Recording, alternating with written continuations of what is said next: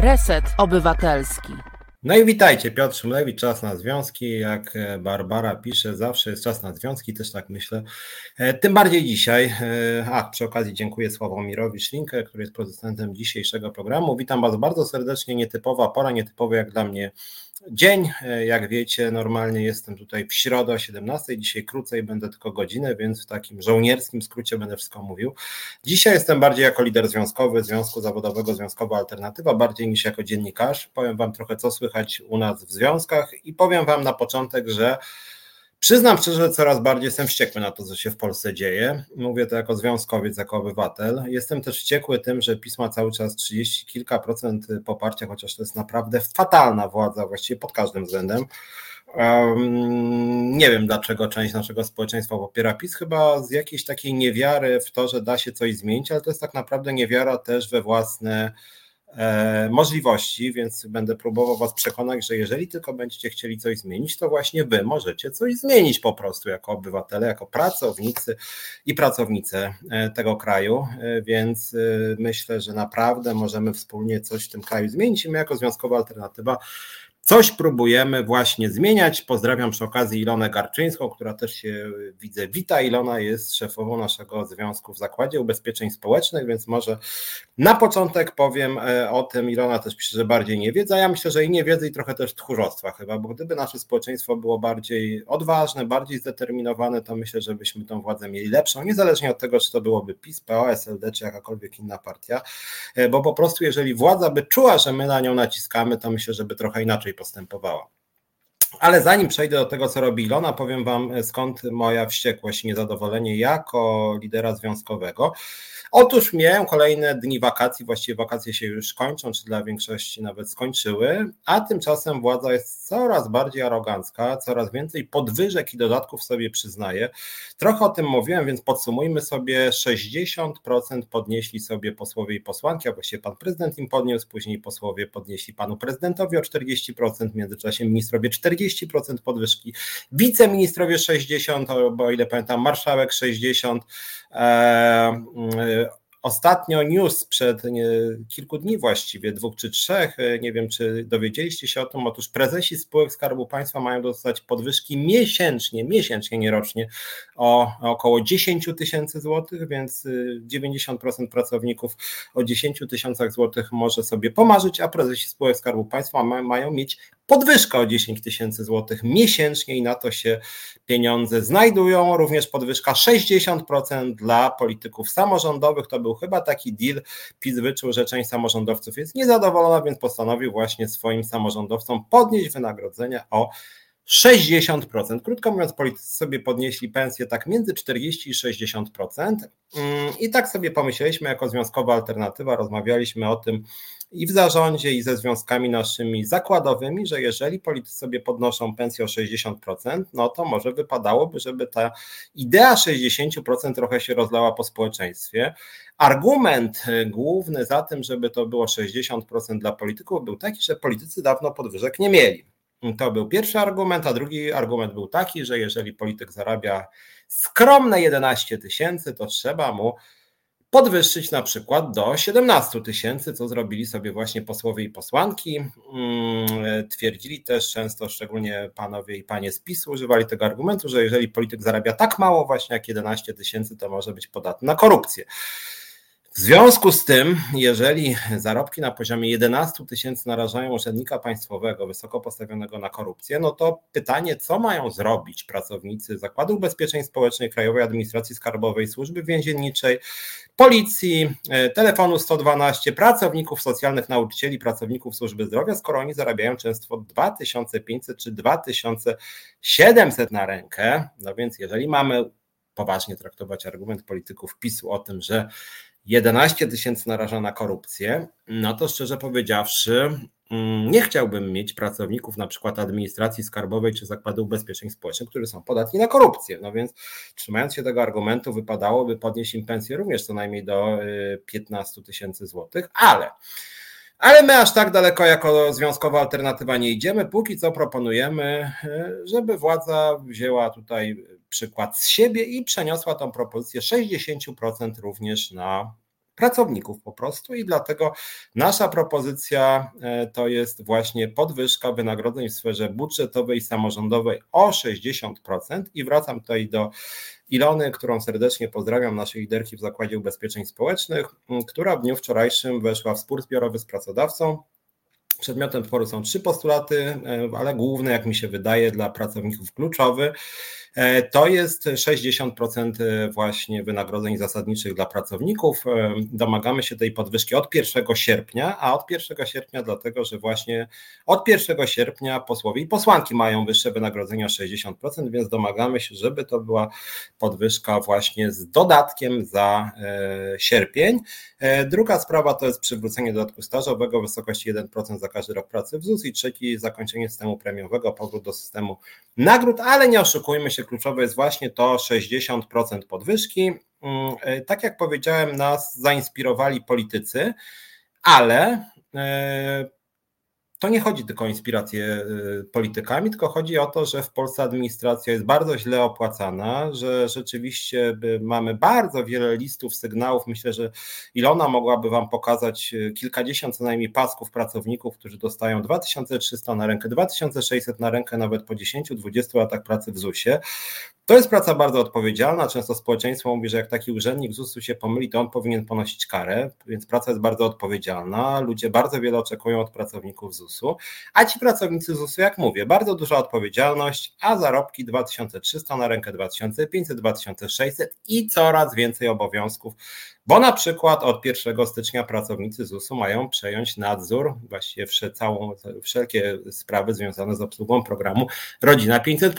Zwolni się 11 tysięcy pracowników socjalnych, pracowników samorządowych, a pracownicy ZUS-u mają przejąć ich obowiązki. No i teraz chciałoby się powiedzieć, że jeżeli ktoś dostaje nowe obowiązki, to powinien dostać wyższe wynagrodzenie, ale tymczasem okazuje się, że tego wyższego wynagrodzenia nie ma. Ilona przyszedł pracownik od 1999 roku z wynagrodzeniem 2200 zł na rękę. No właśnie, a poseł na rękę zarabia, e, zarabiał do niedawna stawki rzędu 8 tysięcy, a teraz ma zarabiać 60% więcej więcej. No i argument jest taki, że wcześniej był podatny na korupcję. No, ale wracając do Ilony, mamy otwarty spór zbiorowy w Zakładzie Ubezpieczeń Społecznych. E, rozmawiam często z Iloną na ten temat, e, e, co z tego może wyniknąć, i do Ilony przychodzi wielu pracowników, którzy mówią, chcielibyśmy strajkować jak najszybciej, więc moja odpowiedź dla tych pracowników i dla wszystkich innych, słuchajcie, Strajkować można praktycznie w każdej chwili. Jeżeli pracownicy będą zdeterminowani, pracownicy po prostu odejdą od pracy, to nawet jeżeli zrobią to z pominięciem procedur, to i tak wygrają, bo pracodawca będzie musiał e, się ugiąć i, i, i, i będzie prawnie obowiązywać to, co będzie podpisane w porozumieniu postrajkowym. Dlatego powiedziałem na początku tego programu, że tak naprawdę bardzo, bardzo dużo zależy od nas po prostu, od nas, pracowników i pracownic tego kraju. My oczywiście działamy zgodnie z przepisami, ile ona otworzyła spór zbiorowy, dała dwa tygodnie pracodawcy na odniesienie się do postulatów, prawdopodobnie za dwa tygodnie e, pani prezes ZUS-u nam odpowie. Jak mam być szczery, wątpię, żeby to była odpowiedź e, pozytywna. E, jeżeli ta, ta odpowiedź będzie negatywna, a przypuszczam, że będzie negatywna, jeszcze może być e, arogancka, to wtedy my zrobimy możliwie szybko strajk ostrzegawczy, dwugodzinny, który nie wymaga nawet referendum. Jeżeli w międzyczasie nic się nie zmieni, pracodawca nie wyjdzie naprzeciwko naszym oczekiwaniom, zrobimy referendum Mam nadzieję, że je wygramy. Potrzeba 50% frekwencji, 50% głosujących za strajkiem i robimy strajk po prostu, tak? Jeżeli to będzie większość pracowników, to, to ZUS po prostu stanie i tyle. I nie będzie, i nie będzie wypłacanych żadnych świadczeń e, i ZUS zacznie działać dopiero wtedy, kiedy nasze oczekiwania, czyli wspominane między innymi 60% będzie spełnione. Jest to w gruncie rzeczy bardzo proste. Tylko rzeczywiście ludzie powinni działać, ludzie powinni mieć odwagę, żeby rzeczywiście do takiej akcji przystąpić. Więc jeżeli oglądają nas pracownicy ZUS-u, teraz pracownicy innych branż, pracownicy socjalni, pracownicy służby więziennej, nauczyciele, pielęgniarki, lekarze, pracownicy telefonu 112 i wiele, wiele innych branż, to słuchajcie, naprawdę po prostu się nie bójcie, postawcie się tej władzy jeżeli wy rzeczywiście staniecie, to władza się was przestraszy i tyle. I być może nawet bardzo nie lubię tej władzy, ale jeżeli ta władza się będzie wystarczająco bała, to będzie zmuszona po prostu zmienić swoją politykę i tyle, tak? I tyle. I tutaj, I tutaj nie ma żadnych usprawiedliwień. Prawo strajkowe w Polsce jest jakie jest, mogło być lepsze. ale generalnie rzecz biorąc, jeżeli będzie solidarność ludzi pracy, jeżeli wszyscy będziemy działać razem, to taki strajk będzie po prostu wygrany. Tak jak trzy lata temu wygraliśmy strajk w polskich liniach lotniczych LOT, wtedy e, wiceprzewodnicząca Związkowej Alternatywy Monika Żelazik tym strajkiem kierowała. Właściwie strajk był tak naprawdę o nią, bo pan prezes Rafał Milczarski był na tyle, przepraszam za określenie, głupi, e, że pozbył się e, osoby, która kierowała negocjacjami i w gruncie czy to był strajk. Firma straciła kilkadziesiąt milionów złotych i w końcu przyszedł tam jakiś dworczyk z jakimś innym e, kolegą Morawieckiej, puknął się w czoło i powiedział Milczarski głąbie, tracimy dziesiątki milionów milionów, bo ty nie lubisz tutaj stewardesy, jakiejś liderki związkowej. Tak i się ujęli i dali tysiąc złotych podwyżki z wyprzedzeniem o dwa miesiące. Tysiąc złotych podwyżki dla każdej stewardesy. W związku z tym pamiętajcie, że naprawdę tego typu protesty, witam też właśnie Monikę, którą wspomniałem, E, takie protesty naprawdę można wygrywać, tylko trzeba troszkę determinacji, moi drodzy. Determinacji. Barbara pisze, że ludzie nie mają odwagi, nauczyciele już nie. Ja nie wiem, co znaczy, że nauczyciele już nie, bo co, bo raz pan broniarz się sprzedał i oddał strajk z dnia na dzień w jakimś jednym gabinecie ze swoimi kolegami z ZNP, to znaczy, że się E, boją. No Ilona słusznie pisze, że się nie boją, tylko ZNP zawaliło sprawę. W związku z tym może się nie oglądajcie, drodzy nauczyciele i nauczycielki na pana broniarza, tylko rzeczywiście zacznijcie tworzyć komitety strajkowe i róbcie strajk poza panem broniarzem. On się będzie musiał wam po prostu e, podporządkować i tyle, tak? Więc wydaje mi się, że tutaj warto rzeczywiście, żebyście przełamali te wasze obawy, bo jak będziemy razem protestować, no to wtedy osiągniemy sukces po prostu. Więc myślę, że tutaj e, Ilona jest dobrym przykładem mm, takiej działaczki związkowej, która rzeczywiście ma tę odwagę. E, założyła Związek Związkowej Alternatywy miesiąc temu i już dzisiaj jest w sporze zbiorowym, już się pracodawca tłumaczy, że to nie jego wina, tylko rządu. E, I mm, i rzeczywiście myślę, że, że, że, są tu szanse na sukces. Witam też Adama Witkowicza, który jest liderem, jednym z liderów zaprzyjaźnionego Związku Kuratorów Sądowych. E, kuratorzy będą demonstrować w Warszawie 10 września, więc zapraszam również na tą e, demonstrację. Byłem też dwa tygodnie temu e, przed jednym z sądów w Warszawie, gdzie również rozmawiałem z pracownikami sądów. Sytuacja w sądownictwie jest fatalna. Pracownicy sądów i również kuratorzy zawodowi mają sytuację rzeczywiście bardzo złą, są pogardzani, są lekceważeni i również myślę, że warto, żeby oni się bardzo stanowczo postawili tej władzy, bo są pieniądze na różnego rodzaju dodatki, znowu jakieś dziwne prezenty, trzynastki, czternastki, jakieś 12 tysięcy na dziecko, tymczasem na pracowników pieniędzy nie ma. Pracownicy sądów, w tym kuratorzy sądowi zarabiają bardzo małe pieniądze, więc tutaj też kibicuję oczywiście e, kuratorom sądowym. E, chętnie przyjdziemy na ich demonstracje, oczywiście zapraszamy ich też do nas i na, do naszych akcji protestacyjnych. 11 sobie też zapisałem, mm, będzie demonstracja również opieki zdrowotnej, lekarze, pielęgniarki, fizjoterapeuci, ratownicy e, medyczni mają wtedy protestować. Zresztą już dzisiaj zaczęły się protesty w opiece zdrowotnej ja jestem, przyznam, zszokowany, powiem Wam, że ta władza potrafi z dnia na dzień kasować e, Trybunał Konstytucyjny, potrafi wprowadzać jakieś dziwne stany wyjątkowe w oparciu o jakieś, nie wiem, jakieś wymyślanie, że mamy jakiś kryzys przy granicy z Białorusią, a tymczasem nie potrafi z dnia na dzień na przykład pomóc opiece zdrowotnej, nie potrafi z dnia na dzień czegokolwiek zrobić z epidemią koronawirusa, wiedząc, że właściwie idziemy ku katastrofie, nie potrafi przeznaczyć do tych dodatkowych środków właśnie na ochronę zdrowia, to jest jakieś szokujące zupełnie, tak? Bo jak ja ostatnio przeczytałem, przyglądam się, przyznam chyba bardziej uważnie ustawom, które przegłosowuje Sejm niż sami posłowie i posłanki, e, niestety. E, I kilka tygodni temu Sejm przyjął taką ustawę, że większe wydatki na służbę zdrowia mają być w 2027 roku. W 2027 roku mamy rok, chyba się nie mylę, 2021. Mamy, żyjemy w kraju, w którym najwięcej bodaj obok Bułgarii ludzi zmarło ponadwymiarowo w porównaniu z ubiegłym rokiem. Mamy katastrofę tak naprawdę, jak chodzi o koronawirusa i rząd coś mówi o zwiększaniu wydatków na opiekę zdrowotną w 2027 roku. Znaczy, moim zdaniem, za coś takiego ten rząd powinien być przegnany momentalnie, w dniu, kiedy wygaduje takie rzeczy i robi takie rzeczy, bo to z dnia na dzień powinny być podwojone wydatki na ważne segmenty y, służby zdrowia. No przecież tu jest jakaś po prostu totalna katastrofa. Ludzie umierają tysiącami, dziesiątkami tysięcy, ponadwymiarowo, władza z tym kompletnie nic nie robi, nie zwiększa wydatków, nie poprawia jakości opieki zdrowotnej, nie poprawia e, bezpieczeństwa i higieny pracy, to jest dramat.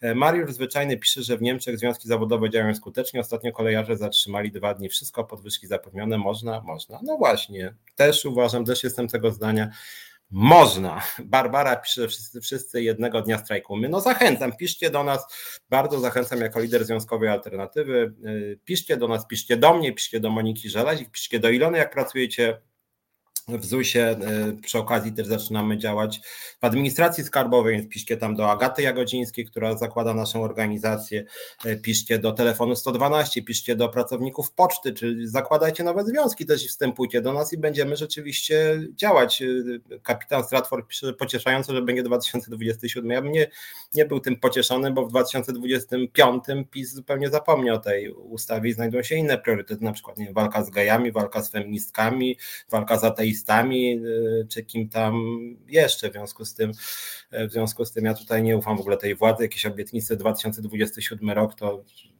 moim zdaniem nie ma tu żadnych podstaw, żeby tej władzy ufać. Wracając do tego, co mówiłem, mm, rząd w ostatnim czasie rozmawia w czymś, co się nazywa Rada Dialogu Społecznego z tymi centralami związkowymi, jako PZZ, Solidarność i Forum Związków Zawodowych i przeczytałem taki komunikat, bo oni z nami nie chcą rozmawiać, ta władza, że e, uzgodnili podniesienie funduszu płac w sferze budżetowej o 7,8%. Mm, ktoś mógł powiedzieć 7-8% zupełnie nieźle brzmi jako podwyżka. Tylko trzeba niestety czytać uważnie, o co tutaj chodzi. Mianowicie wzrost funduszu płac w sferze budżetowej. Co to znaczy? Mm, to znaczy, że o 7,8% mają być większe wydatki łącznie na pensje w sferze budżetowej. O tym, jak te pieniądze będą zagospodarowane, mają decydować kierownicy poszczególnych instytucji, poszczególnych placówek.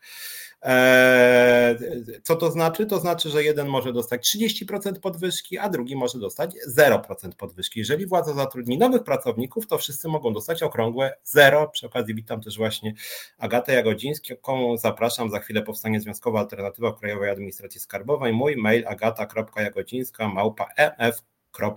Zapamiętajcie ten mail, piszcie do Agaty. Agata będzie tworzyć właśnie nasze struktury administracji skarbowej. To jest bardzo ważne miejsce, to jest bardzo ciężka praca, bardzo odpowiedzialna i niestety pracownicy kasu są traktowani fatalnie, e, w sposób rzeczywiście bulwersujący.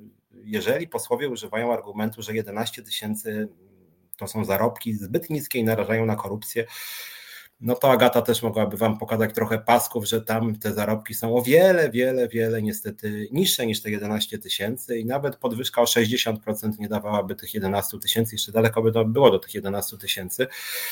No, więc, więc, więc jeżeli oglądają nas pracownicy administracji skarbowej, bardzo serdecznie zapraszam właśnie, kontaktujcie się z Agatą, podała tutaj właśnie swój mail, do niej tutaj piszcie albo do mnie, to ja będę Was przekierowywać do Agaty, tak samo jak e, chodzi o Ilonę, Ilonę, jeżeli pracujecie w ZUS-ie, piszcie do Ilony Garczyńskiej, mamy tam też nasz związek, więc wydaje mi się, że właśnie to są takie bardzo dobre przykłady, że wystarczy chcieć działać, wystarczy mieć trochę odwagi e, i wtedy już coś się zaczyna zmieniać, już się zaczynają bać pracodawcy, już się zaczynają bać rządzący. E, niekiedy boją się też inne organizacje związkowe, które są trochę przywykłe niestety do pewnego rodzaju skostnienia jakichś takich rytualnych działań, tak, na przykład tam w ZUS-ie te spory zbiorowe trwały chyba, nie wiem, 10 lat, niektóre nic z tego nie wynikało, no my chcemy działać znacznie szybciej, jak mówię, Ilona dała pracodawcy dwa tygodnie, po tych dwóch tygodniach planujemy strajk e, ostrzegawczy, po strajku ostrzegawczym strajk generalny.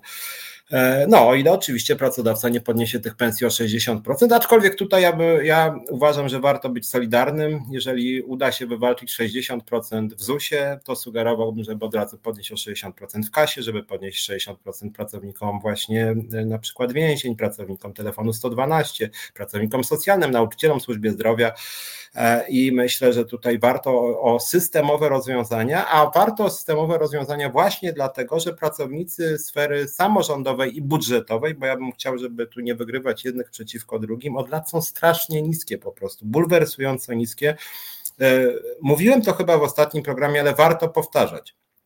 Jeżeli nasi posłowie i posłanki drodzy mówią, że oni mieli tak strasznie rzadko podnoszone pensje, drodzy posłowie i posłanki, ja nie wiem, czy wy wiecie, ale w ciągu ostatnich 11 lat waloryzacja płac w budżetówce była dwukrotnie. dwukrotnie, raz o 2%, raz o 6%. W związku z tym w ciągu 11 lat nastąpiła podwyżka o 8%. Cała reszta Cała reszta to były właśnie dosypywanie kasy, tak jak rząd chce w tym roku dosypać kasy bez obligatoryjnej podwyżki płat dla wszystkich pracowników.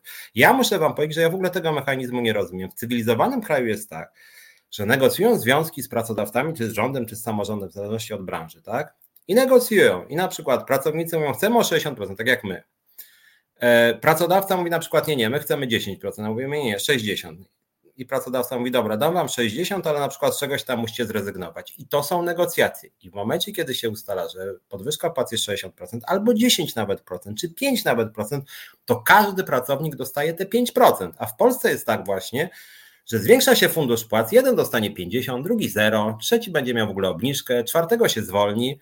I to jest zupełnie moim zdaniem jakiś niesamowity mechanizm, który prowadzi do rozwiązań sprzecznych z konstytucją i z kodeksem pracy. Zgodnie z polską konstytucją i z kodeksem pracy, za równą płacę, o równym stażu pracy, o tych samych kompetencjach na tym samym stanowisku należy się takie samo wynagrodzenie. Tymczasem w Polsce jest tak, że pracownik ZUS-u, dajmy na to z Mielca, może zarabiać 60% więcej albo mniej niż pracownik z Warszawy, czy z Wrocławia, czy Katowic Dlatego właśnie, że przez wiele lat dosypywano kasy i kierownicy placówek decydowali, tak? Ten jest y, moim kochankiem, przyjacielem, mężem, żoną, kim tam jeszcze dostanie 40% podwyżki, a ten zero. I suma summarum 7% na przykład podwyżki funduszu płac było, tak? I w konsekwencji dzisiaj na tych samych stanowiskach są straszne nierówności, co jak mówię jest sprzeczne z polską konstytucją, z kodeksem pracy. Myślimy, żeby w ogóle w tej sprawie e, uruchomić e, procesy sądowe, a być może przygotujemy wniosek do Trybunału Konstytucyjnego, chociaż jak wiemy ten Trybunał no, z jego niezależnością jest trochę słabo, ale to jest w ogóle bezprawie, że taki mechanizm funkcjonuje i ja tego muszę przyznać Wam zupełnie jako osoba, która trochę jednak prawo pracy zna i się nim zajmuje od kilku co najmniej lat, nie rozumiem. Nawet rozmawiałem e, z Moniką Żelazik na temat lotu. My bardzo nie lubimy pana prezesa Milczarskiego, ale nawet on nie robi takiego numeru, że mówi: Dobra, ty stewardesa dostaniesz za lot 500 zł, a ty za dokładnie lot na tej samej trasie dostaniesz 250, bo ciebie lubię, a ciebie nie lubię. No to są już jakieś właśnie twarde przekręty. I właśnie Agata pisze, że w skarbówce w niektórych województwach e, to samo. E, I, I, ja tego przyznam rzeczywiście nie rozumiem, bo to jest jakiś chory, bezprawny mechanizm, który niestety PiS umacnia. On był już za czasów Platformy, natomiast PiS miał bardzo duży wzrost gospodarczy i zamiast wprowadzić stałą podwyżkę płac, nawet stałą, no 5, 4, 8, jakąkolwiek dla wszystkich pracowników, to PiS postanowił umacniać różnice między poszczególnymi pracownikami. I to jest jakaś totalna, moim zdaniem, przepraszam bardzo, patologia, którą należy zwalczyć i dlatego wracając do początku naszej audycji, bardzo Was wszystkich zachęcam do protestów. Zachęcam, żebyście brali udział w tych protestach, które już są zapowiadane 10 września w Warszawie pracowników sądów, 11 pracowników ochrony zdrowia. My jako Związkowa Alternatywa też zastanawiamy się na temat e, protestów poza Warszawą, żeby to nie były tak wszystko scentralizowane. Myślimy, żeby też w mniejszych miejscowościach robić e, demonstracje czy pikiety właśnie, ale przede wszystkim, żeby robić właśnie protesty, e, a docelowo również akcje strajkowe. Dosyć szybko w ZUS-ie też rozmawiamy na temat strajku e, w Domu Pomocy Społecznej w Piotrkowie Trybunalskim. Tam jest zaawansowany bardzo spór zbiorowy, właściwie zbliża się referendum strajkowe i być może jeszcze we wrześniu dojdzie do akcji strajkowej. O tym być może będę mówił za tydzień albo dwa. Natomiast chciałem Wam jeszcze dzisiaj powiedzieć e, o co najmniej jednej ważnej sprawie. E, trochę się pochwalić, trochę przypomnieć, a trochę wyrazić swoje oburzenie. Nie wiem, czy pamiętacie, e, w połowie marca e, uruchomiłem zbiórkę urodzinową na Związkową Alternatywę. Związkowa Alternatywa jest organizacją pożytku publicznego na Facebooku. To była takie miano, że tak powiem. Zgodnie z statutem my nie prowadzimy działalności gospodarczej, staramy się być w pełni transparentni, chcemy mieszać biznesu z działalnością związkową i między innymi dlatego możemy robić zbiórki na konkretną działalność. Tutaj chcemy też być w pełni transparentni, żeby wszystko było uczciwe i właśnie w marcu robiliśmy zbiórkę na billboardy e, przed spółkami Skarbu Państwa, instytucjami państwowymi no, był koronawirus, cały czas on jest, ale trochę jednak teraz ludzi więcej wyszło na ulicę. Uznaliśmy, że czas najwyższy może, żeby z tymi naszymi billboardami wejść i postanowiliśmy zacząć od Warszawy. Kolejne billboardy chcielibyśmy już e, kierować bardziej branżowo, czyli między innymi właśnie na Zakład Ubezpieczeń Społecznych, czy Krajową Administrację Skarbową, czy Telefon 112, czy Pocztę, to związki, które u nas są zrzeszone. Będziemy też adresować ten przekaz właśnie do e, poszczególnych branż i związków, które działają w naszych szeregach. Natomiast zaczęliśmy od przekazu centralnego, od billboardów e, Warszawie, jak mówię, później chcemy też w innych miastach. No i właśnie, dzisiaj ukazały się, czy wczoraj, przepraszam, od 1 września pierwsze cztery e, billboardy. Jutro pojadę sobie po Warszawie i może wrzucę, że tak powiem, je pokażę na naszych różnych e, profilach, jak one wyglądają. E, ukazały się pierwsze billboardy dotyczące właśnie podwyżki 60%. Jeden jest Andrzej, podpisz moją podwyżkę 60%. Jak ktoś wejdzie na profil Związkowej Alternatywy, to on tam jest. Tutaj proszę realizatora, żeby może pokazał ten billboard. Trzy, trzy, trzy, trzy te billboardy się ukazały przy, o właśnie, tak wygląda nasz billboard, który jest przy dworcu centralnym i w metrze Pole Mokotowskie. Jak ktoś będzie na metrze Pole Mokotowskie, to właśnie on tam powinien w przejściu być i plus na trzech przystankach e, wokół dworca centralnego. Myślimy, żeby podobny billboard dawać właśnie w innych miastach. Tutaj rozmawiamy właśnie rozmawiam z Iloną i z Agatą i z innymi naszymi liderami związkowymi. Być może ten billboard trochę zmienimy, dostosujemy, może damy jakiś, jakąś właśnie, powiążemy z poszczególnymi instytucjami, właśnie z ZUS-em, KAS-em, służbą więzienną, telefonem 112, pracownikami socjalnymi. Zastanowimy się, być może będziemy właśnie modyfikować te billboardy, i dostosowywać je do, do tych instytucji, w których działamy, ale generalnie chcielibyśmy zachować ten przekaz. E, wiecie o co chodzi, jak rozumiem, tak? E, Andrzej podpisał podwyżkę 60% dla posłów i posłanek, mm, Andrzej Duda. E, zrobił to w ogóle bez, to było w ogóle bez głosowania w Sejmie, nawet nie wiedziałem o tym, że prezydent sobie może rozporządzeniem podnosić pensje posłów, posłanek, wiceministrów, ministrów, komu się właściwie okazało żywnie podoba, swoich krótko mówiąc kolegów i koleżanek z parlamentu parlamentu. E, e, więc pomyśleliśmy sobie, że jeżeli Andrzej ma aż taką dużą władzę, to niech podpisze również dla pracowników KAS, ZUS, e, właśnie 112, pracowników socjalnych, pracowników ochrony zdrowia, nauczycieli. Zachęcamy, panie prezydencie, Niech pan podpisze naszą podwyżkę o 60%. E, nie jest pan naszym prezydentem, ale jeżeli pan podwyższy, to podpisze nam podwyżkę o 60%. E, ładnie podziękujemy. Tak jak myślę, że posłowie i posłanki bardzo ładnie panu E, podziękowali, podziękowały. I jakoś tak nie słyszałem specjalnie krytyki tych rozwiązań. Miał, miała się pojawić ze strony chyba Platformy jakoś anulowanie tej podwyżki, ale jakoś na razie o tym nie słyszę. No, e, przypomnę też, e, Ilona właśnie o tym mi przypomina. Ilona, e, pracownicy ZUS-u pisali do Andrzeja Dudy właśnie pisma, żeby tą podwyżkę podpisać, a pracownicy Krajowej Administracji Skarbowej dla odmiany pisali do swoich zwierzchników.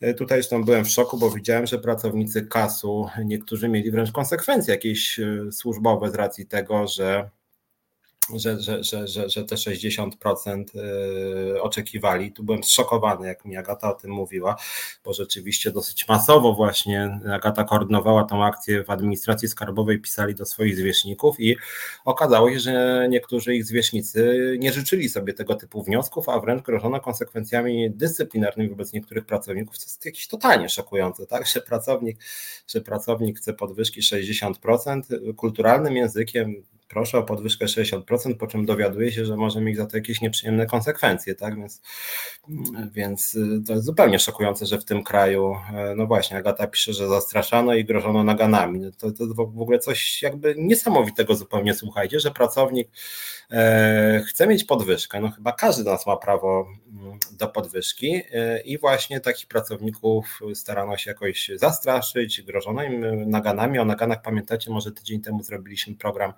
między innymi prawnik to był Piotr Bocianowski, który mówił o naganie jako karze dyscyplinarnej za naruszenie obowiązków służbowych. W związku z tym w administracji skarbowej w Polsce Kulturalny wniosek o podwyżkę do zwierzchnika jest uznawany za naruszenie obowiązków służbowych. Tam, o ile pamiętam, było uzasadnienie wręcz, że pracownik administracji skarbowej powinien być podporządkowany władzy, bo jest właśnie tą służbą, prawda, która nawet nie może strajkować i nie powinien protestować, a zakaz protestów obejmuje zakaz formułowania roszczeń płacowych. To jest jakby coś jakby szokujące. No to chyba w żadnym kraju Unii Europejskiej nie grozi się pracownikowi y, konsekwencjami dyscyplinarnymi za to, że prosi o podwyżkę swojego pracodawcy. Coś totalnie nie, jakby niesamowitego. Moim zdaniem ci ludzie, którzy grozili tymi naganami, powinni po prostu sami dostać nagana albo wręcz stracić pracę. Przecież to jest w ogóle coś no właściwie mi się w głowie nie mieści, ale jak patrzę na to, co się w Polsce dzieje, no to niestety, y, niestety, no niestety tak jest właśnie. Agata pisze, że w Bydgoszczy tak było, stwierdzono, że to akcja polityczna. Nie wiem w jakim sensie podwyżka płac, oczekiwanie pracownika, żeby lepiej zarabiał, to jest akcja polityczna. No, w tym sensie wszystko jest chyba polityczne, no ale grozić konsekwencjami dyscyplinarnymi straszna rzecz tak naprawdę, zdumiewająca zupełnie. No, ale nie bójcie się w każdym razie, jeżeli rzeczywiście wszyscy będziemy oczekiwać 60% podwyżki, no to wtedy władza moim zdaniem odpuści bo jeżeli te protesty będą masowe, no to dla władzy staną się one po prostu niewygodne. Dlatego zachęcamy Was też i do udostępnienia naszych plakatów i do pisania do pana Andrzeja Dudy i do Waszych pracodawców wnioski o podwyżkę 60%. Monika Żelazik pisze, że ta władza nie rozpoznaje kultury. No, no nie rozpoznaje, ona tak stara się dosyć w taki grubo ciosany sposób działać niestety. E, Ilona pisze, że, że kukła Andrzeja dostaje wynagrodzenie za nic. No tak na, marginesie sam Andrzej dostał podwyżkę z 20, o ile pamiętam 500 mniej więcej do 28 tysięcy, 28 tysięcy. Ładnie zarabia pan Andrzej Duda, który skądinąd nie jest zbyt pracowitym prezydentem. Agata poprawia tylko, że w Olsztynie mm, były te konsekwencje. E, Mariusz słusznie pisze oczywiście, że polityczna, co nie zmienia faktu, że trzeba szumieć. Znaczy polityczna, no wszystko jest w pewnym sensie polityczne. No jeżeli ja chcę podwyżkę w budżetówce, to oczywiście sugeruję, żeby zmienić budżet i przesunąć część pieniędzy na pracowników. No chyba to jest dosyć oczywista sprawa, ale każdy pracownik, to jest w kodeksie pracy, no ma prawo oczekiwać, że będzie lepiej zarabiał. Słuchajcie, zaraz do tego wrócę, tylko chciałem wam powiedzieć jeszcze historię o drugim naszym billboardzie, który z Moniką Żelazik, żeśmy go tak cyzelowali dosyć długo i byliśmy bardzo z niego zadowoleni. On jest bardziej branżowy. Jak wiecie, jeden z naszych pierwszych związków zawodowych, związkowej alternatywy, jeden z największych, to jest Związek Zawodowy Personelu Pokładowego i Lotniczego, którego Monika Żelazik była y, długo liderką i właśnie ten związek wygrał strajk w locie. Monika też jako liderka właściwie osobiście też miała tutaj bardzo duże e, zasługi. I stwierdziliśmy, że mm, właśnie poświęcimy sytuacji w lotnictwie no, odrębny billboard, y, nie tylko dlatego, że tam jest nasz duży związek, ale dlatego też, że to, co tam się dzieje, jest rzeczywiście bulwersujące i naszym zdaniem mm, niebezpieczne dla całego rynku pracy w Polsce tak naprawdę, bo pan Rafał Mitralski, prezes lotu, daje naszym zdaniem bardzo zły przykład innym pracodawcom całej branży lotniczej. I w ogóle zwróciliśmy też uwagę na to, że w całej branży lotniczej dzieje się źle bo na przykład e, w Polskiej Agencji Żeglugi Powietrznej też są zwalniani liderzy związkowi, też jest bardzo dużo niestety patologii. E, no i stwierdziliśmy, że właśnie zajmiemy się sytuacją e, w lotnictwie i przygotowaliśmy taki billboard, może prośba o pokazanie go, bo też wysyłałem, jak wygląda nasz billboard dotyczący właśnie sytuacji e, w lotnictwie i chcieliśmy go, o właśnie, już zaraz zobaczycie, jak wygląda nasz billboard. O właśnie, to jest nasz, jesteśmy, muszę przyznać, bardzo z Moniką kontenci z powodu tego billboardu, bardzo nam się podoba, dramat w lotnictwie, zwolnienia dla pracowników, miliony dla zarządzających i ten cytat, który tutaj widzicie, ponieważ kury dobrze pracowały, świnie postanowiły przyznać sobie postoja i nagrody, być może część z Was zna ten tekst, że tak powiem, bo to jest tekst Orwella po prostu, prostu. To jest cytat z Orwella. E, skądinąd jest trochę podobna grafika mleczki. Mm, ale myśmy to zrobili, e, że tak powiem, sami przygotowaliśmy właśnie taki billboard, nasza graficzka. No i właśnie, I stwierdziliśmy, że zrobimy taki prezent dla tych ludzi zarządzających branżą lotniczą. Pierwotna wersja myśleliśmy o dramacie w PLL Lot i zwolnienia dla pracowników milion dla zarządu, ale później pomyśleliśmy, takie były sugestie, rozmawialiśmy z prawnikami, żeby nie było nazwy firmy, tym bardziej, że w całym lotnictwie dzieje się nieciekawie, bo nie chodzi tylko o PLL Lot, chodzi też o e, porty lotnicze, chodzi o agencję żeglugi powietrznej, chodzi o to, co się w CPK-u dzieje, przecież są jakieś miliony wyrzucane pieniędzy. Nie chodzi tylko dla jeden zarząd, tylko chodzi o zarządzających, chodzi też o pana Chorałę, chodzi o jego kolegów właśnie w Centralnym Porcie Komunikacyjnym, który właściwie nie istnieje, a się tam wydaje jakieś dziesiątki milionów złotych, średnie zarobki przekraczają 10 tysięcy złotych miesięcznie. No i właśnie jest, są jeszcze te kury i te świnie i nie chodzi tylko tutaj o to, że tak powiedział Orwell, ale chodzi też o to, że w, między innymi w locie czasem się mówi właśnie o tym, że pracownicy są kurami. No cóż, no, pracodawcy miano świnie, kiedy ma, mieli już w wieku XVIII, XIX, więc ta retoryka jest jakoś wpisana trochę w taką tradycję karykatury. No i właśnie, przygotowaliśmy billboard i nawet znaleźliśmy świetną jego lokalizację. Tą lokalizacją było wejście do polskich linii lotniczych LOT. Nie na lotnisko, tylko naprzeciwko firmy Polskich Linii Lotniczych e, LOT. E, kapitan Stratford pisze, kaczki byłyby czytelniejsze, no ale kaczki, no właśnie tutaj kury są tymi mm, krzywdzonymi, tak?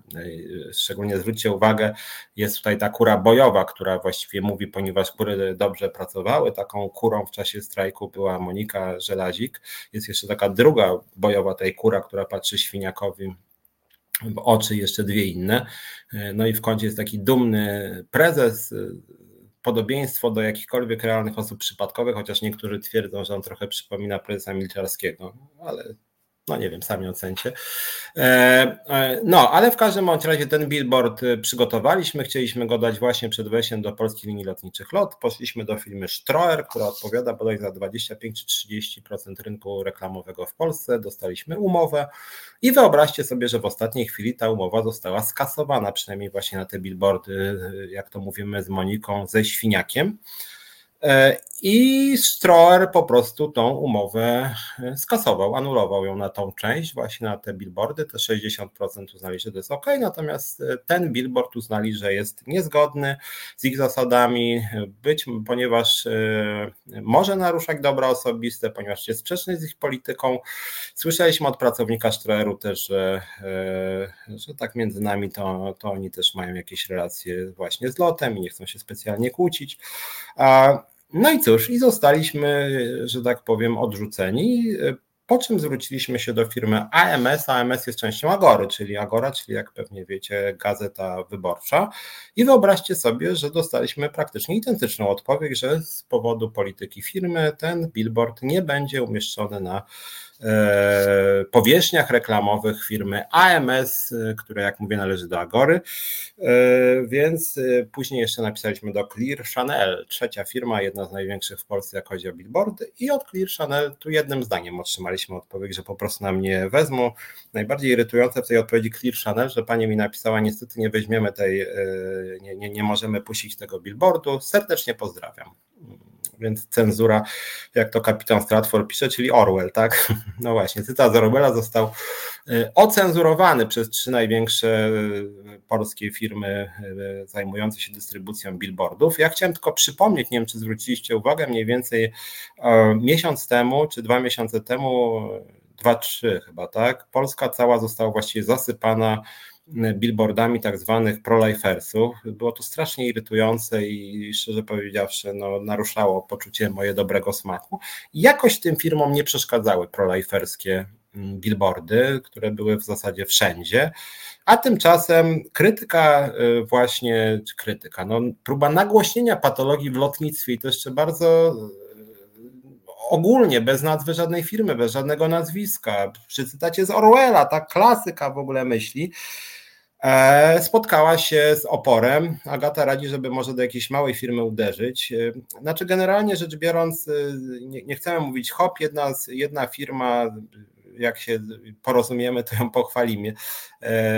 Nie odmówiła, no tylko że najpierw się zwróciliśmy do tych największych, więc być może od 1 października uda nam się to tą grafikę dać w jakimś miejscu ważnym, że tak powiem, strategicznie, no to akurat wypadałoby w Warszawie, ponieważ w Warszawie mieszczą się siedziby wszystkich największych spółek e, lotniczych, tych spółek Skarbu Państwa, więc to przydałoby się akurat w Warszawie.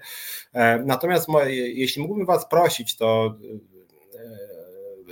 zależałoby mi, żebyście szczególnie tą grafikę właśnie dramat w lotnictwie udostępniali w mediach społecznościowych, żeby pokazać tym prezesom pisowskim, że my się ich nie boimy i pokazać również tym firmom reklamowym, że to jest głupie po prostu, co oni robią, bo my i tak to my i tak to rozpowszechnimy. E, wrzuciłem ten obrazek, wrzuciliśmy ten obrazek na profil Związkowej Alternatywy, ja go również u siebie udostępniłem, więc jeżeli e, tych udostępnień będzie na przykład, nie wiem, tysiąc czy dwa tysiące i zasięg przekroczy 100 tysięcy, no to myślę, że myślę, że i tak efekt będzie właściwie podobny do tego billboardu, który mm, byśmy udostępnili gdzieś w centrum Warszawy.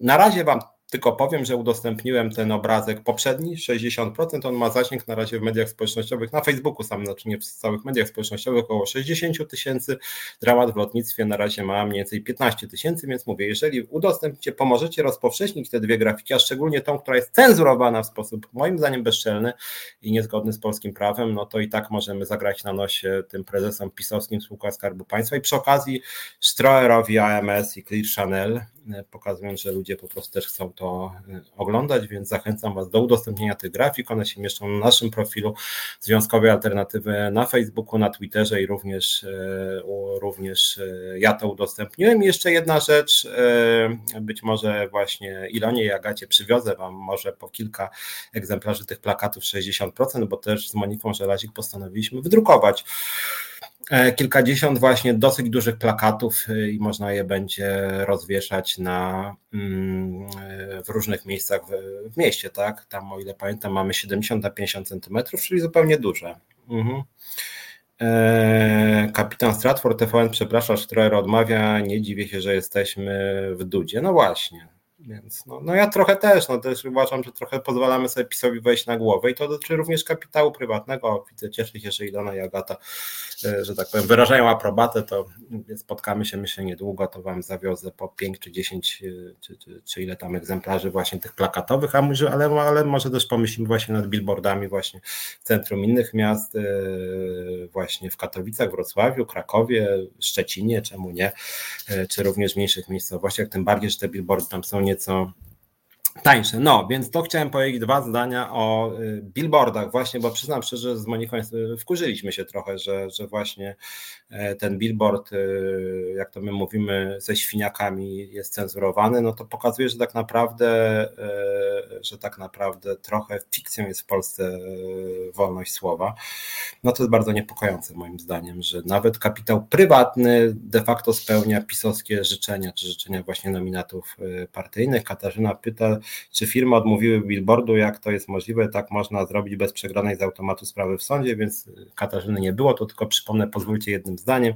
Przygotowaliśmy billboard dotyczący właśnie dramatu w lotnictwie, gdzie jest komunikat, ponieważ kury dobrze pracowały, świnie postanowiły przyznać sobie postoje i nagrody. Po jednej stronie grafiki są e, kury, po drugiej są świnie e, i e, o, Piotr Strychal, a tylko skończę wątek Piotrowi, zaraz, zaraz odpowiem.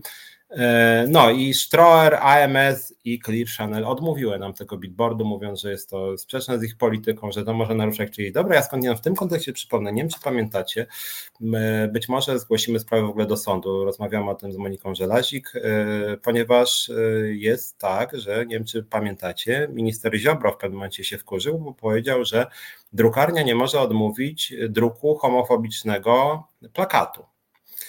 Dla mnie, jeżeli jest dyskryminacja ze względu na orientację seksualną, płeć, pochodzenie, niepełnosprawność, wtedy moim zdaniem byłyby podstawy, ale Ziobro jest zwolennikiem, jak rozumiem, totalnej wolności. Więc jeżeli totalnej wolności, jeżeli, jeżeli drukarz ma obowiązek wręcz drukować nawet homofobiczne mm, plakaty, no to chyba, panie ministrze Ziobro, wypadało, panie prokuratorze też, wypadałoby w takim razie, żeby firmy reklamowe równo traktowały wszystkie inne, wszystkie podmioty i wszystkie komunikaty. Krytyka spółek Skarbu Państwa, no chyba powinna być dopuszczalna, jeżeli pan minister Ziobro dopuszcza nawet jakieś homofobiczne teksty no to rozumiem, że teksty krytyczne wobec y, spółek Skarbu Państwa też powinny być, więc być może zastanowimy się z Moniką Żelazik, e, naradzimy się też z naszymi związkowcami na dole, czy właśnie nie, poda, nie podać do sądu po prostu tych firm reklamowych, które zdecydowały się na cenzurę. Musimy się na tym zastanowić. Piotr Strychalski pisze, że może powieścić billboard na naszym budynku. Zapraszam na piwo. Bardzo ciekawe. Nie wiem, jaki masz budynek, ale, ale jeżeli masz taką możliwość, oczywiście chętnie do Ciebie napiszę, będziemy bardzo wdzięczni za jakąkolwiek e, pomoc. Anna radzi iść do sądu, okej, okay, no więc jakby tu nasz wzmacniasz, więc też porozmawiamy z prawnikiem nawet jutro czy pojutrze o tym. Mm, no też uważam, że nie można dyskryminować. E, znaczy to jest szokujące, jak mówię, bo ja jestem osobiście zwolennikiem tego, że jeżeli przekaz na przykład by zachęcał, nie wiem, do zabijania kogoś, do, używałby mowy nienawiści, tak? Jeżeli by otwarcie dyskryminował jakąś grupę, to tak, to myślę, że są podstawy, żeby tego typu komunikatów nie puszczać, ale w momencie o tym, kiedy puszczamy czysto związkowy przekaz pod tytułem dramat w lotnictwie, tak? Zły los pracowników, jakby jeszcze upraszczając język. Prezesi żyją sobie dobrze, pracownicy żyją źle. No to oni chcą, to, to, to, to, to firmy reklamowe nas blokują, prywatne, komercyjne. No coś moim zdaniem dosyć jednak e, niesamowitego, więc e, przyznam szczerze, że nie rozumiem. Więc tutaj no mam nadzieję, że jednak się e, ogarną te firmy, przynajmniej któraś z nich, bo jak mówię, no nie odpuścimy tego. Natomiast póki co tylko przypomnę, proszę Was o to, żebyście ewentualnie ten billboard szczególnie e, szczególnie e, rozpropagowali, dlatego że po prostu jest on obiektem, no moim zdaniem, jakiejś brutalnej cenzury. Ja tego kompletnie nie rozumiem. Tamten drugi też moim zdaniem jest bardzo fajny, ale tamten już od wczoraj jest, na, jest w centrum Warszawy, więc tą oglądalność ma dosyć dużą, tak? Mm. Aha, że tutaj piszą, że Ziobro, drukarz może odmówić druku ze względu na światopogląd. No nie, ale później była właśnie dyskusja, żeby właśnie można było drukować homofobiczne yy, komunikaty, że właśnie nie może odmówić, E, nie może odmówić nikt, jeżeli ktoś chce drukować coś niezgodnego z moim poglądem. To, to o to też chodziło. Właśnie problem tej władzy jest taki, że oni chcą mieć prawo do dyskryminacji ze względu na orientację seksualną, tak, czy wyznanie, tak, chcą móc dyskryminować ateistów, ale jeżeli ktoś mówi zaraz, zaraz, ja sobie tu homofobów nie życzę, to oni wtedy mówią, że to jest uderzenie w wolność słowa. No niech oni się na coś zdecydują, tak, jeżeli chcą totalnej wolności, no to niech będzie totalna wolność, tak, więc tutaj no, jak, jakiś kierunek musi być, tak? Bo jeżeli wolno głosić poglądy na przykład, nie wiem, rasistowskie, co robi na przykład pan Czarnek często, a nie wolno krytykować spółek Skarbu Państwa, no to coś zupełnie niesamowitego, tak? Na tej zasadzie restaurator może nie obsługiwać policjantów, no więc według mojej wiedzy restaurator nie może sobie pozwolić na nieobsługiwanie policjantów. No właśnie, były naklejki strefa wolna, no ale mówimy teraz o innej sprawie, tak? To, co mówił Ziobro, chodziło o drukarza, natomiast to jest strefa wolna. No ale generalnie rzecz biorąc, moim zdaniem, jeżeli miałyby być jakiekolwiek zakazy w państwie, w którym wolność jest wpisana w konstytucję w kilku punktach, to jedyną granicą wolności jest to, że ograniczamy czyjąś wolność, że na przykład prześladujemy jakąś grupę ze względu na, mówię, płeć, orientację seksualną, wyznanie, niepełnosprawność i tak dalej, to jest też w kodeksie pracy, tak? Natomiast y, prawo do krytyki jeszcze kulturalnym językiem, no to chyba w każdym cywilizowanym kraju jest wpisane w konstytucję, bo jest również zapis po prostu o wolności słowa, no, który tutaj jest w tym wypadku kluczowy. Ale słuchajcie, mamy kilka minut, a chciałem jeszcze o kilku być może drobnych rzeczach powiedzieć. Chciałem jeszcze powiedzieć o tym, że jeżeli chodzi o sytuację w locie, to również ten zrzeszony u nas właśnie Związek Personelu Pokładowego i Lotniczego zgłosił do Państwowej Inspekcji Pracy doniesienie odnośnie mobbingu stosowanego wobec personelu pokładowego w locie, domagając się kontroli w tym zakresie. To jest kolejny news, bo niestety sytuacja w locie jest cały czas taka, że lotów jest coraz więcej, a stewardesy etatowe są coraz bardziej de facto dyskryminowane. Kilkanaście z nich zostało przeniesionych na ziemię, że wykonują prace, które wcześniej były przeznaczone dla studentek, a tymczasem firma zajmuje się łapaniem na gwałturety e, stewardesy, również te zatrudnione w ramach kontraktu firma-firma, żeby w ogóle siatka jakkolwiek e, działała. I to jest rzecz jakaś kuriozalna, że firma pozbywa się cały czas etatowych stewardes albo je dyskryminuje, a zarazem ma problemy z obsadzaniem właśnie samolotów e, załogami, więc to jest działalność na szkodę firmy. Druga ważna sprawa, taka systemowa, nie wiem czy słyszeliście, może wracając trochę do początku naszego programu, kilka dni temu pojawił się komunikat, wzrost cen najwyższy od 20 lat wynosi 5,4%, 5,4%, bardzo duży wzrost najwyższy od 20 lat. A warto przypomnieć, że wzrost inflacji, wzrost cen o 5,4% to jest taki wskaźnik, który najbardziej uderza w osoby Najbiedniejsze. Dlaczego najbardziej uderza w osoby najbiedniejsze? Dlatego, że to właśnie osoby najbiedniejsze całość swoich dochodów przeznaczają na bieżącą konsumpcję, nie mogą odkładać, bo je po prostu na to nie stać. A jeszcze ważna rzecz jest taka, że w tym koszyku dóbr i usług, które wydają osoby najbiedniejsze, te produkty rosną jeszcze szybciej niż 5,4%, czyli na przykład wzrost cen prądu czy wzrost cen żywności. Tutaj te e, podstawowe produkty, ceny rosną jeszcze szybciej, w związku z tym mm, nominalna wartość e, płacy minimalnej co prawda rośnie, ale realna wartość płacy minimalnej ostatnio niestety bardzo szybko spada i pod tym względem dlatego właśnie jako e, jako związek zawodowy, który skupia pracowników między innymi sfery budżetowej i samorządowej, jesteśmy tym bardziej wkurzeni, że pracownicy, którzy dzisiaj zarabiają 2200, 2300, to ich zarobki relatywnie spadają najszybciej, tak? Nawet 8-9% w ciągu ostatniego roku. Po prostu ludzie to widzą, bo ceny rzeczywiście bardzo szybko rosną. Więc ta propozycja funduszu płac, wzrostu funduszu płac o 7,8% bez gwarancji wzrostu o 7,8% dla każdego pracownika jest to po prostu kolejne plunięcie w twarz, a w tym samym czasie, jak mówię, pracownicy sobie podnoszą wynagrodzenia o e, o, politycy podwyższają sobie wynagrodzenia o 50-60%. Dwa zdania jeszcze może e, o Polskim Ładzie. E, kilka dni temu zgłosił się do mnie dziennikarz e, z Polska The Times, dziennikarka, żebym coś powiedział o Polskim Ładzie, bo napisała mi dziennikarka, zostały zakończone konsultacje społeczne w sprawie Polskiego Ładu. Spytałem się jej, czy ma ostateczną wersję tego skonsultowanego Polskiego Ładu. Ona mi napisała, że niestety nie ma. Mm, I właściwie tak jak zacząłem szukać, jestem też dziennikarzem, zacząłem szukać tego polskiego ładu, e, jaka jest jego ostateczna wersja, bo e, władza z nami nie konsultowała tego polskiego ładu i z tego co czytałem, ona z nikim nie konsultowała tego polskiego ładu, konsultowała ten polski ład sama ze sobą e, i w zasadzie nic w tym polskim ładzie nie zmieniła.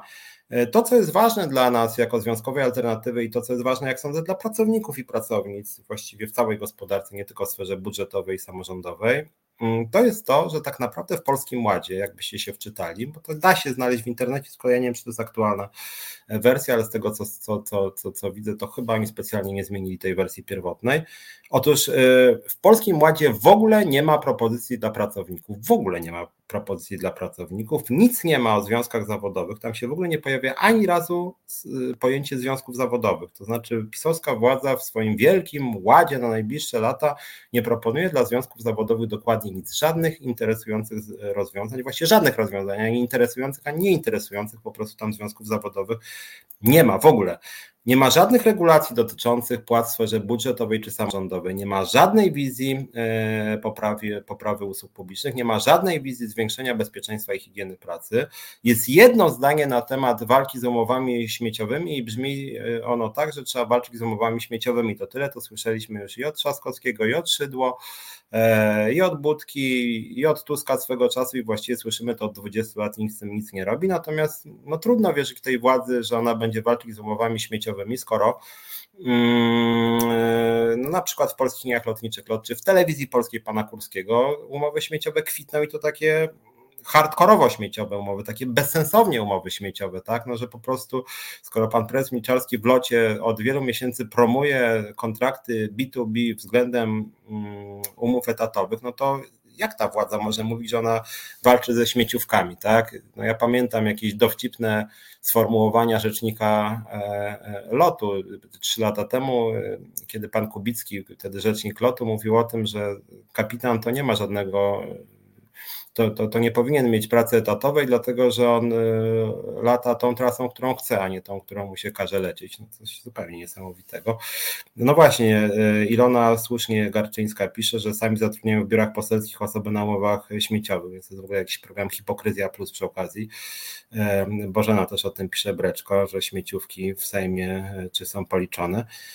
E, no właśnie, no właśnie. I to jest tak, że niestety ta władza sama de facto śmieciówki promuje, promuje je w transporcie lotniczym, promuje je w biurach poselskich, promuje je w telewizji polskiej. E, natomiast ustawowo, ustawowo w Polskim Ładzie nie ma nic, dokładnie nic o ograniczeniu umów cywilnoprawnych. Mówi się jedynie, że docelowo może warto jakoś e, oskładkować podobnie czy tak samo umowy cywilnoprawne i umowy etatowe, ale też żadnych konkretów odnośnie tego nie ma, żadnych konkretów. A przede wszystkim nie ma żadnych konkretów e, odnośnie zmian w kodeksie pracy, tak? A kodeks pracy jest tutaj taką Biblią e, ludzi pracy, a tu się zupełnie nic nie dzieje. Warto też wspomnieć o tym, co jest w ogóle jakimś, no nie wiem, to jest po prostu śmieszne. E, mówiłem o tym chyba dwa czy trzy tygodnie temu i od tego czasu się nic nie zmieniło.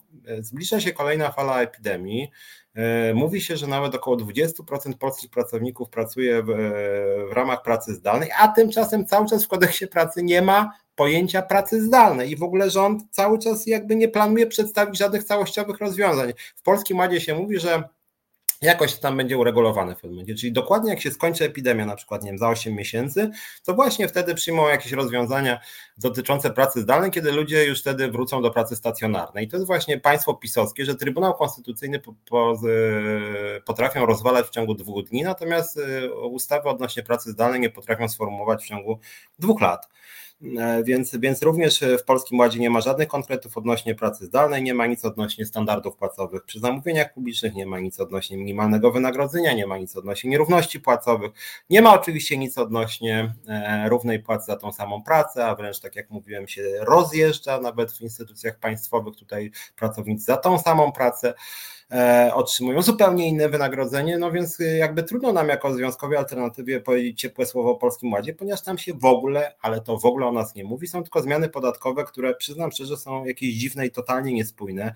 E, bardzo ważnym skutkiem negatywnym wystarczy ten jeden skutek, żeby krytycznie oceniać te propozycje podatkowe, jest to, że samorządy mają stracić ponad 10 miliardów złotych, a samorządy to są dziesiątki tysięcy pracowników. Samorządy to jest duża część e, usług E, wobec obywateli i to wszystko ma się jeszcze pogorszyć. Już jest źle, ma być jeszcze gorzej. Ma to być, jak rozumiem, jakaś polityczna kontrola nad samorządami i cięcia w tych samorządach, których, których rządzą rządzi opozycja, nie PiS, więc to jest po prostu jakiś skok na samorządy plus potężny cios pracowników samorządów, a zgodnie z ustawą pracownikami samorządów są chociażby pracownicy socjalni. Tak? Mówiłem już trochę, że część z nich ma stracić pracę przy okazji przeniesienia kompetencji ich na Zakład Ubezpieczeń Społecznych, program Rodzina 500+, tak z pracowników socjalnych ma przejść na ZUS, pracownicy ZUS nie dostaną podwyżek, a pracownicy socjalni dostaną zwolnienie. No i to jest niestety właśnie pomysł y, Prawa i Sprawiedliwości dla pracowników. Dobra, słuchajcie, e, muszę kończyć. Dzisiaj mamy krótszy program, tylko godzinny, natomiast chciałem Wam zasygnalizować, słuchajcie, bierzemy się do roboty, bierzemy bierzemy się do protestu, bierzemy się do demonstracji. Nie bójcie się protestować, nie bójcie się strajkować. Eee,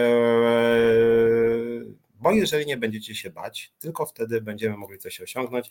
Ja Was serdecznie zapraszam do Związkowej Alternatywy. Piszcie, e, dzwońcie, odzywajcie się. Agata pisze, zmiany podatkowe są ciężkie i skomplikowane nawet dla pracowników skarbówki, ale jak zwykle ogarniemy w nadgodzinach. No właśnie, pamiętajcie o tym, że im bardziej skomplikowany ten system podatkowy, e, tym też trudniejsza praca właśnie pracowników administracji skarbowe. Ja jestem zwolennikiem prostych, prostego systemu podatkowego, ale bardzo progresywnego. Tak, biedni powinni płacić podatki niższe, bogaci wyższe, ale to powinny być podatki transparentne. Podobnie jak związki zawodowe powinny być transparentne, my jako związkowa alternatywa staramy się być transparentni. Dobra, słuchajcie, bardzo Wam dziękuję, dobrej nocy, a za tydzień się już widzimy w środę o godzinie 17. Dobrej nocy.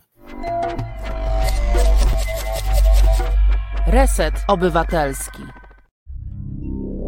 To był program Resetu Obywatelskiego.